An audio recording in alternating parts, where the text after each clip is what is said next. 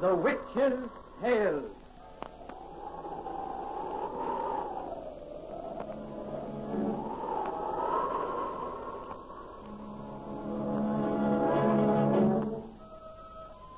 The fascination of the eerie, weird, blood-chilling tales told by old Nancy, the witch of Salem, and Satan, her wise black cat. They are waiting, waiting for you now.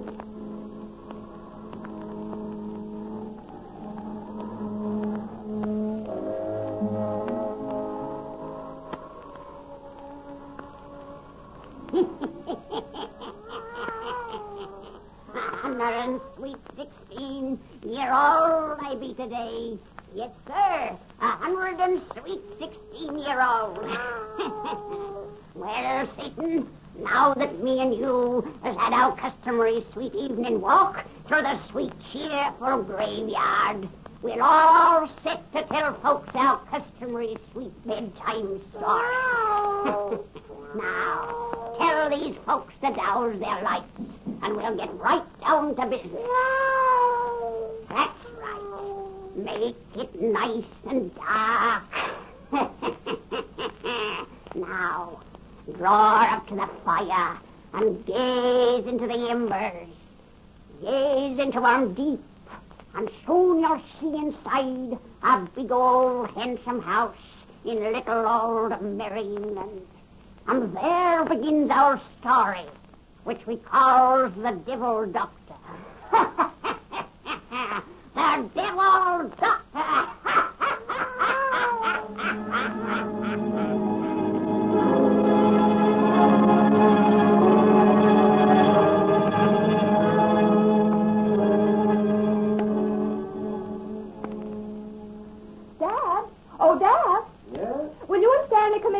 Mr. Roberts is here. Be with you in just a minute. Uh, it was awfully good of you to come over, Mr. Roberts. Oh, not at all, Miss Duffus. I had already determined to drop in and bid you welcome to Hartley Manor. I'm afraid it's a very trivial matter that Dad wishes to see you about. Won't you sit down? Well, thank you.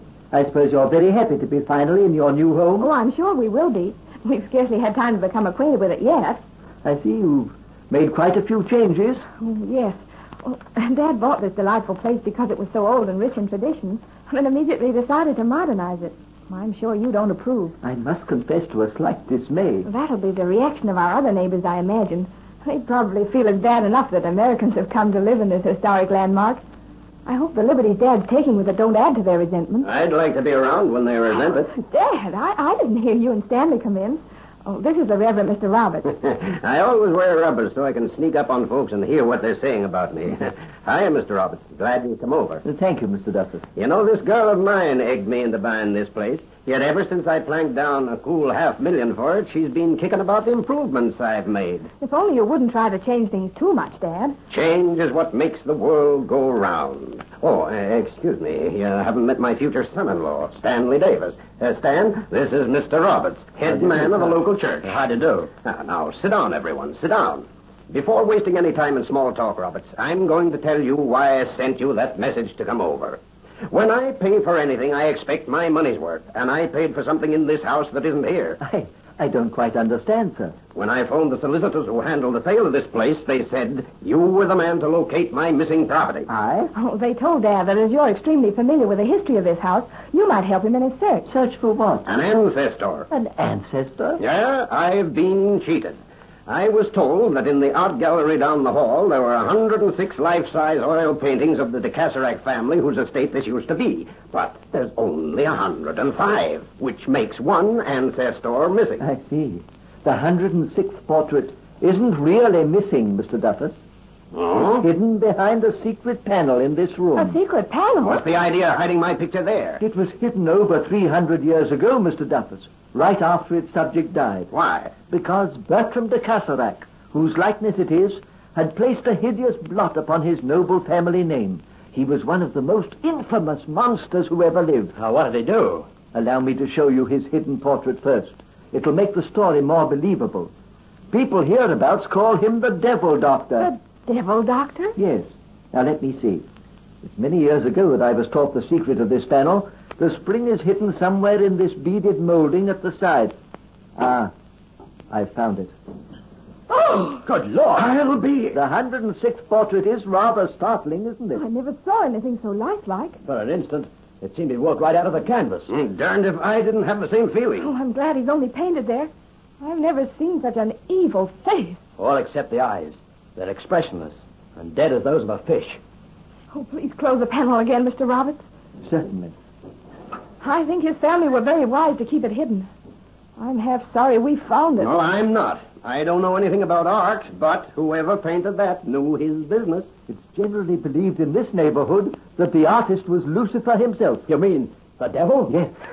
That's a new one. According to tradition, that is not a mere portrait, but a second body that Bertram de Casarac will return to and wear someday, if he's able. A second body? Let's hear the story of this old boy. Well, the evil Bertram de Casarac was an alchemist, a delver in black magic, and above all, a Satanist. Oh, you mean he... Yes, instead of God, he worshipped the Prince of Darkness.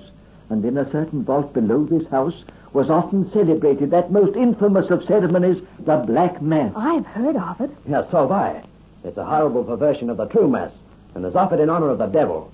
The Satanists offer a sacrifice, usually the life's blood of an innocent child or woman. Say, are you kidding me? Unfortunately, Mr. Duffus, we are stating an awful truth. Bertram was finally accused of witchcraft and arrested. In that vault, an unholy altar was found, and hideous parodies of sacred images and vessels, and in a pit beneath the stone floor were discovered the bones of nearly a hundred human beings. Oh, oh, he was executed, of course. No, he cheated legal punishment by committing suicide. Then, according to the story, the people who so long had feared him rose in arms and demanded his body. They wished to burn it.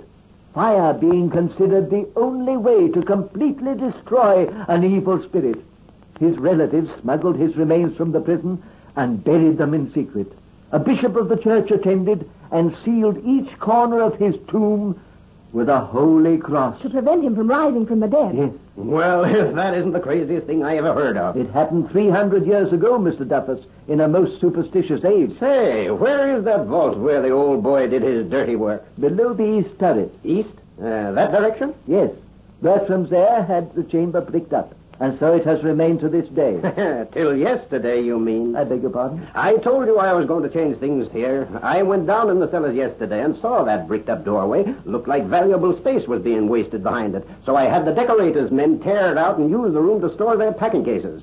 That vault is open. Sure, why not? Does anyone know this? I just told you the decorators' men opened it. Oh, but they are from London and unfamiliar with the story. Mr. Duffus, if this becomes known around here, half this countryside will be thrown into a panic. Oh, you mean that... I mean the legend of the devil doctor is a living truth to the people of this region. I beg you to have that door resealed at once. What do the fools think will happen because that room is open? Oh, I told you their belief about that portrait. You mean that old Bertram will return to life? If he is able. And you have rendered his spirit a service by unbarring the way to his tomb. His tomb? Yes, for below the vault where he buried his victims, Bertram himself was buried. His body's in that room? Embedded in solid masonry. By golly, it's beneath the center of the floor. I remember seeing four metal crosses on the corners of the big slab and wondered what they meant. Oh, I want to see it. So do I. Now that I know what it all means, I'd like another look myself. Come on, Robert. I. Oh, yes, yes. I, I would like to see it, too. The stairs are right down this hall. You don't have to tell Mr. Roberts, Dad. He knows this house better than any of us. I'm afraid I do. And that is the reason, Mr. Duffus. I request you to seal that vault again. Say, if you weren't a preacher, I'd say you took this stuff about the devil doctor pretty serious. As a preacher, I accept the Bible as the Word of God. And Holy Writ bears many testimonies that evil powers exist which are dangerous to man. Hmm, hmm. Well, here's the cellar door. Say, help Edith down these steps, Stanley. They're pretty steep and carpeted with dust. You see how useless is an attempt to convince my father of anything, Mr. Roberts? He won't even believe my fiancé will help me downstairs unless he's told. Oh, I didn't mean that. I made my money bossing people, Mr. Roberts. Guess it's become such a habit I even do it in my own home. But speaking of convincing me, no one will ever make me believe there's any truth in superstition. Uh, the vault's over this way. Well, I haven't been down here before. Neither have I. After hearing Mr. Roberts' story, I shan't make it a habit. Uh, Mr. Roberts, since it's believed that portrait of the devil doctor is a creation of infernal magic, why was it never destroyed? Because there is a further tradition that whoever harms it will be destroyed themselves. Rot. Well, there's the vault just ahead. Your men didn't break the door? It wasn't necessary. When they tore out the bricks that covered it, the, the door was standing open. Open? Yes. Strange.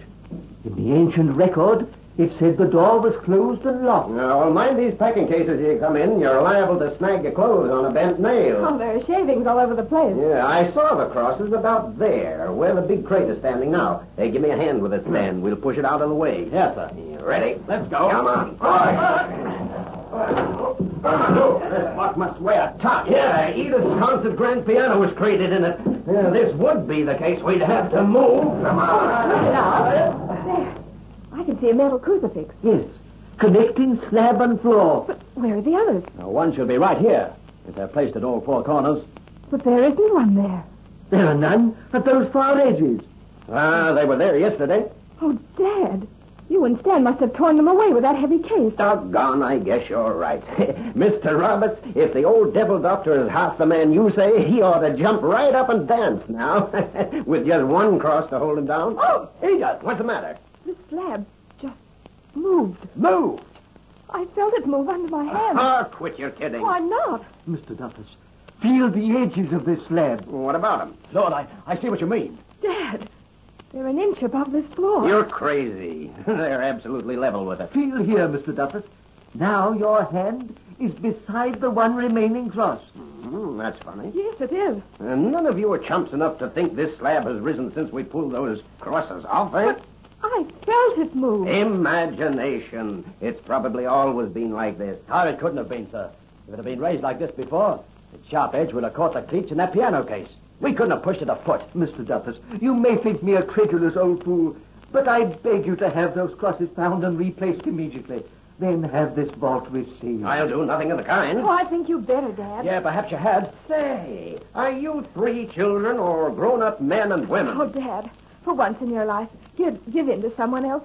When we entered this vault, I thought the story of the devil doctor as fantastic as you still do. But in the last few minutes, since you moved that case, I... Oh, there's something awful in here that's making me afraid. I'm not ashamed to admit I feel the same way.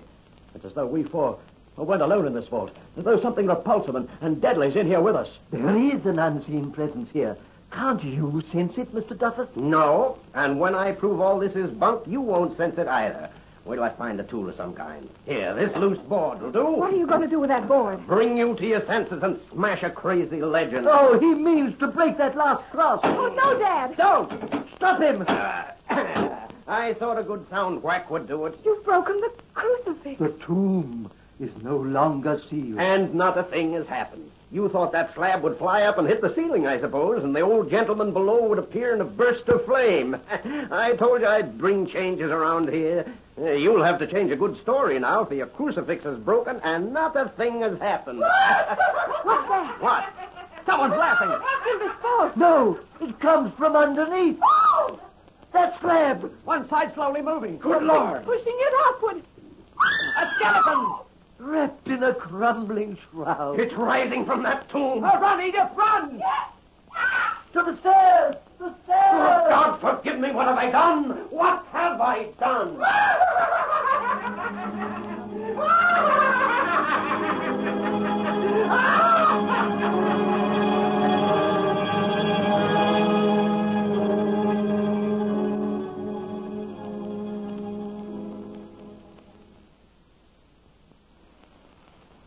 I'm taking care of you now. Better have another drink. And I draw those curtains tighter. Yeah. I do need another hooker, boss. And I'm drinking it to you. No other mouthpiece in the world could have swung that jury so they'd bring a verdict of not guilty. No. No other in the world. I used perjured testimony, lying witnesses, a framed alibi. I used every dirty trick in the book. But I got you off, Mike. Out of jail, away from the hangman. And I've got you now. Alone with me. You're acting a little crazy, boss. Say, I'll, I'll have another. You know I can't figure you out, boss. Why do you make me tell you how I croaked that old woman for you to take my case? I was interested in you, Mike. And for ten years it's been my rule to know the truth about my client's guilt or innocence before I took a case. Yeah, I heard that. And every hobo from Maine to California says that spilling you the truth never brung 'em home. That's why I told you the works right off the bat. You got a great name in the jungle, boss. Yeah, it took me ten years to build that reputation, Mike. Won't you have another drink? Thanks. But gee, you'll have me stewed in a minute. Well, here's how again. Say, you're a funny guy. You not only spend your own dough to buy witnesses and all, but then you bring me to your house and treat me like a prince. It's very simple, Mike. I've done the things I have because you interest me. Yeah, interest me tremendously. Now, I'd like to know more about your life, about your travels, experiences. Other little peccadillos before you so neatly strangled that last old woman. Say, why you always asking me questions about what I done before we met? Are you afraid to trust a man who saved your life? Oh, but you ask such nutty questions. How long I'd had this crooked scar over me eye, for instance. I was merely curious as to whether you had it ten years ago when you were in Michigan. And I told you I don't know nothing about Michigan. Oh, come on, Mike. You've lied about that long enough. I never mentioned it before, but friends of yours have told me you were there. What friends? Let me see now. Oh, yeah, their names were Red and Limpy. Red and Limpy? You know them? Quite well. I haven't seen them lately. Have you? No. Neither has anyone else. What do you mean? That they disappeared from the road. And they ain't in jail nowheres. They're just gone. What'd I tell you about me in Michigan? The most interesting story I've ever heard. About a house in the woods. And a woman. They told you that, eh? Yes. Have another drink. I'll open this fresh bottle and join you. Suppose you tell me about your Michigan adventure. I I didn't have no part in it. I didn't. Here's your drink, Mike. Uh, I must be off my nut to be afraid of you. I got reason to trust you. And I need help about that Michigan job. Need it bad. Listen, the word's gone round that that dame's husband has been searching ever since it happened. That he's been on the road with the bows and riding the rails, living in the jungles, asking questions, trying to learn who caused his wife to shoot herself. They say he did for Red and Limpy, and no one's even found their bodies. He used to be a lawyer, just like you, boss. He was... God! Why are you stopping, Mike? The, uh, the notion just crossed me mind that you might be him. I must be drunk to think a thing like that about the guy who saved me from the rope. if you was her husband, you'd, you'd have sent me there. so give me that drink, boss, and I'll spill the works. This liquor tastes funny, but it's good. It's swell. Drink yourn, too, boss, and I'll tell you all about a pretty little dame in the house in the woods. Helpless she was as a rat in a trap. Helpless, frightened, like I like to see 'em.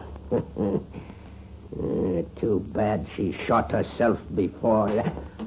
Say, boss, what's eating you? You crushed that glass in your hand as if it was paper. And your eyes look crazy. See, what you pulling them curtains on the wall for? So you can see what lies behind them. Just a couple of plaster statues of two guys' heads and shoulders. But the faces is all gone, so the bones is showing through. What happened to those faces? You're going to find out, Mike. Just as Red and Limpy learned. Red and Limpy? These busts are their death masks, taken himself plaster, after they'd lain here helpless. Helpless! Helpless as rats in a trap. Is you're going to lie here, helpless, while your punishment fits your crime. God! You're the guy. I'm the husband of the girl you brought to death. I'm going to get out of here. you can. You can rise from that chair. You dope me liquor. I can't move. I'll move you. Down to my cellar below. Down to my cellar which I've saved you from the gallows. The news for you'll be too easy, Mike. Your punishment will fit your crime. No, let me go. Let me go. Uh, what you gonna do? Your punishment will fit your crime. Your punishment will fix your crime.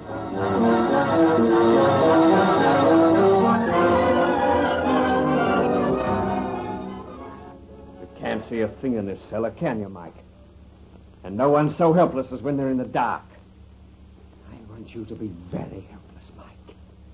More helpless than a rat in a trap. Helpless as a woman alone in the house in the woods. Helpless as a man who loved her and who heard you 50 miles away. Helpless as a man who heard the shot that killed her. But couldn't raise his hand to save her. What you gonna do to me? Hey, you got me tied to stakes and spread eagled on the floor. But how you gonna kill me? What you gonna do? You're struggling, Mike, but your bonds will hold. I tied them very tight. What did you do to Red and Limpy that you're gonna do to me? In them plaster busts upstairs, what happened to their faces? Guess, Mike, guess. If you don't tell me I've gone nuts, nuts, I tell you, raving nuts. Oh, no, you won't. Not for many hours. I've investigated the length of time required to drive men mad. Your brain's undeveloped, so it'll take you longer than most. Ah, help! Help! God, if I could only. Ah, you're putting something over me head. Yeah, part of a little apparatus that made Red and Limpy featureless. Use your imagination, Mike. You may guess how it's done. Oh, God! Oh, God! Why, why don't you curse at me, beat me, kick me, do something I can understand?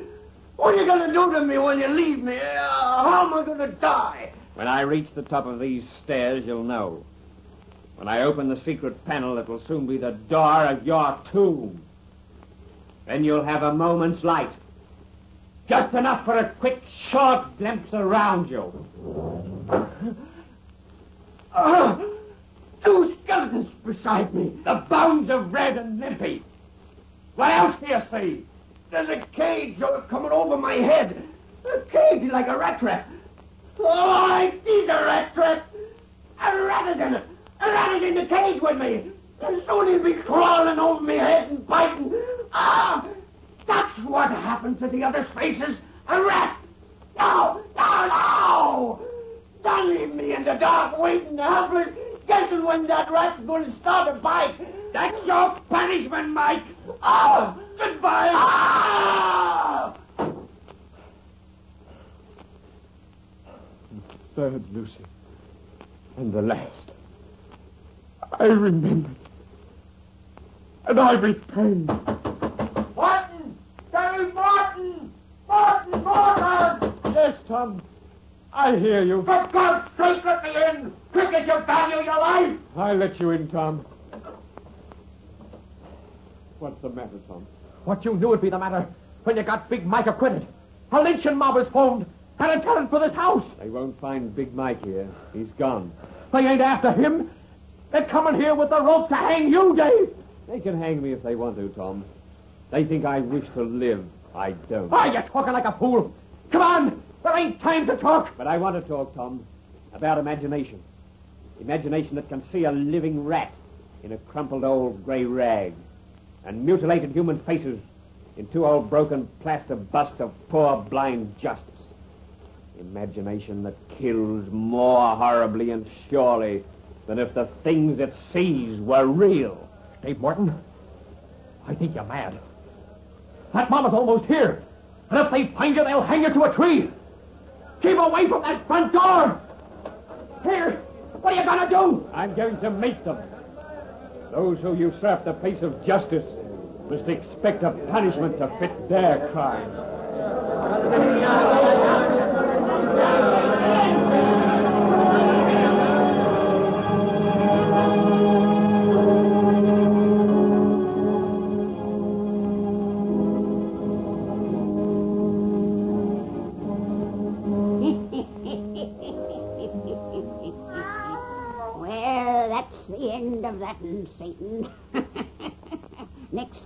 We'll have another pretty yarn to spin these folks. a very pretty yarn.